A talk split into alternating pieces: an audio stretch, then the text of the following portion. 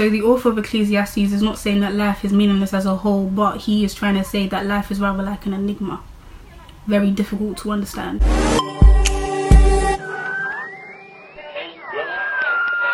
So Ecclesiastes is part of what we call like the wisdom literature part of the Bible. So the three books are Ecclesiastes, Proverbs, and Job. So their foundation, it, they explore wisdom and what it means to live a life, a good life, a life you know built on wisdom. So when you read Ecclesiastes at first, you're thinking, so basically life is just meaningless as a whole. We shouldn't cherish life. We should just live like dead souls just walking around like that you might think that's the kind of essence it gives off but when you actually explore and look into it it's a it's a different it's a different thing the hebrew word hevel is mentioned around 40 times in the book of ecclesiastes and it means smoke or vapor and a lot of the times in the book it refers to life as hevel so what it's trying to say is that when you look at smoke depending on the smoke you look at it's beautiful so it's saying life is beautiful, but if you spend your time trying to grasp onto life, trying to hold onto life, it, it goes. And they mean it like this. For example, you have your arms, your hands open like this, right? Let's say there's smoke passing through. The smoke can travel at the pace it wants to be. The minute you close your hands, you try to grasp it, it disappears, it removes. That's with life. You try to control every single aspect in your life. You try to do everything that you want to do in your life. Your life will just disappear from you. Looking at smoke it looks like it's a solid. You try to grab it there's nothing there if you live your life with your hands closed like this not trying to take in what life is trying to bring to you the learning experiences if you just try to control everything you close your fist like this there will be nothing there nothing for you to grab onto and when it comes to the end of your life what can you say that you accomplished in your life if you never went to go and explore, if you never went to go and see what it means to live a well and decent life before God. So Ecclesiastes vanity pops up quite a lot. But in what aspects in your life can vanity be seen? It can be seen from what you do with your time, what you do with your career, the people who are around you. It could be a bunch of things, but the main focus here in this book is in regards to work and riches. If we look at Ecclesiastes chapter 6 verse 2. The point is here, what's the point of working every single day back to back if you don't get to sit and eat what you labored for? Now to put it in terms of vanity, a lot of people they go out there working probably a 9 to 5, I don't know, a 6 to 10, I don't I don't know. They they just work their behind off for the money. They want to make a living but they forget the important things. Obviously yes get your finances patterned and everything but life does not just come down to the career you have or the money you make. Life is so much more than that.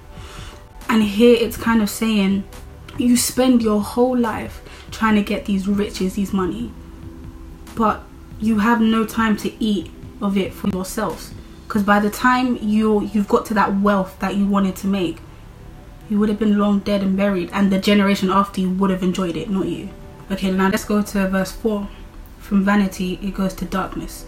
And we know if jesus is the light then the devil walks in darkness.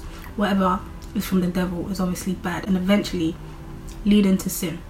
So grasping after the ring trying to get something trying to control something that you know you can't control it's almost as if you make yourself your own god you're not depending on God anymore. You're depending on what you can do. You're depending on your riches and everything. And that so-called bag that you're chasing, be careful that you don't make that bag your God. Because when you're so influenced by worldly things and you wanna you wanna keep like keep up with the Joneses, if you guys know what that means, you will lose yourself and God will lose his position in your life. So vanity leading to darkness. Inevitably leading to sin. Now Solomon was a rich person if we try to put his net worth in currency in today's terms, he is worth 2.2 trillion dollars. So he was a rich guy. Yet he wrote that money doesn't need anything, it's just vanity. So for you who's trying to secure the bag, obviously, yeah, like I said, secure the bag, but have your balance. For you who's just trying to chase after money and money, that money that you're chasing after, once you get it, what happens to your life now? You've revolved your whole life around money, around fame, around status. let's say hypothetical, you get it. What happens to your life now? Where's the meaning in your life now? It's all vanity. It was nothing but vanity. If the richest man who said it said it's all vanity, it doesn't mean anything, then I'm so sorry. That money that you're revolving your life around, think about it. Everyone knows Steve Jobs, but what about the people who helped him to create the iPhone? Now, because Steve Jobs had a lot of money, there's like more value added to him. Those people who have less money than him, you don't hear their names quite a lot. Because the thing is, the world doesn't value the person, the world values what the person has. Because if a billionaire, a household name, let, let's say for example, Mike Zuckerberg, he lost all of his money. Every single th- every single materialistic thing was stripped away from him.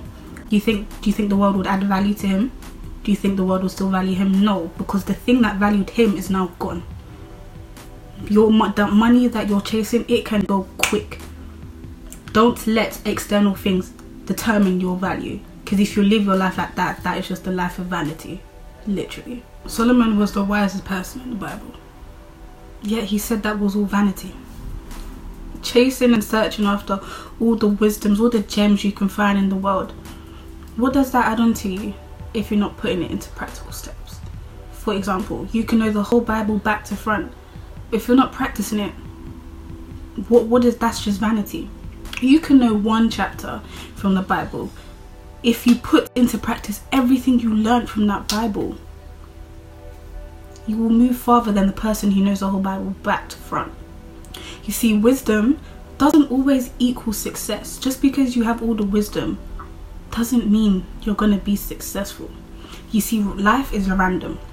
You can't control it. You can be the smartest person, the richest person. That doesn't always guarantee your success. Life is random.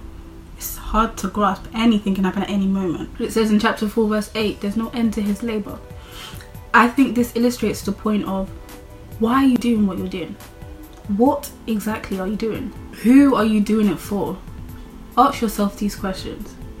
Because you can't live a life for someone else. You can't live a life trying to live up to the expectation that this world has of you because that expectation changes. For example, I'm so sorry, freckles back in the day, a lot of people would want to cover up their freckles with makeup. Now, makeup brands are selling freckle pens for you to paint on freckles for yourself. So the people who were insecure before about their freckles, now they're being exalted in society. Give it 20 years, they'll probably be dehumanized again. It's the same thing with fashion, with straight leg jeans. I mean, five years ago, if you were caught wearing that, boot cuts, you wear that now, you're stylish. You can't keep up with the world, it's always changing. You get the iPhone 8 comes out Monday, by Thursday, iPhone 10 is out. So now you have now got the iPhone 8 that you were chasing for. You now got it, but because the world says, "Oh no, I'm switching up," you know, mm, if you don't have this phone, then you're terrible, you're bad. You're now running to get that phone. You're chase constantly chasing, chasing, chasing. The status, the worldly status, the image that you're trying to live up to that the world gives you, that now becomes your god. And at the end of the day, it's all vanity. Let me tell you a secret. Do you know what never ever changes? God with God, it's not a thing where one day you have to love this person, the next day you have to hate this person, the one day you have to sacrifice, then another day you don't. No, everything has been the same since the beginning. God has never, ever, ever changed. It's us who changed, it's us who decided to take on this new image and status that we thought, we think we should have. And we just left God out of the mix. He's never changed. He's always been here. It's us that departed. It's us that decided to change. We were supposed to reflect his image, but it's us that decided we wanted to create an image for ourselves and chase that image, making that image our God and not acknowledging the one and true God. So, the book of Ecclesiastes, in a nutshell, it's basically don't ever try to control things in your life. Don't try to come to the full understanding of life. You'll never get it the book is saying what's the point of having all these riches what's the point of having all this pleasure all this wisdom if you don't have god if you don't fear god you don't have a communion with god what's the point of it because see the thing is what gives us value what adds purpose to us is god But the thing is, we don't add purpose or value to God. God, He can exist by Himself. We are the ones that are dependent on Him. So the minute we try to say, yeah, my value comes from me, my value comes from my work, it comes from my friends, it comes from this, you're missing the point. You are missing the point. We came from nothing, we came from dust, and to dust we are going to return. Our value, our purpose comes from God. So, what's the point of trying to find this worldly purpose, this value, if you don't have God? Because at the end of the day, when you're dead and buried, time's still going to go on. The only difference is that you're not here. So, guys, let's not live a life trying to chase after worldly things. We're never going to be satisfied.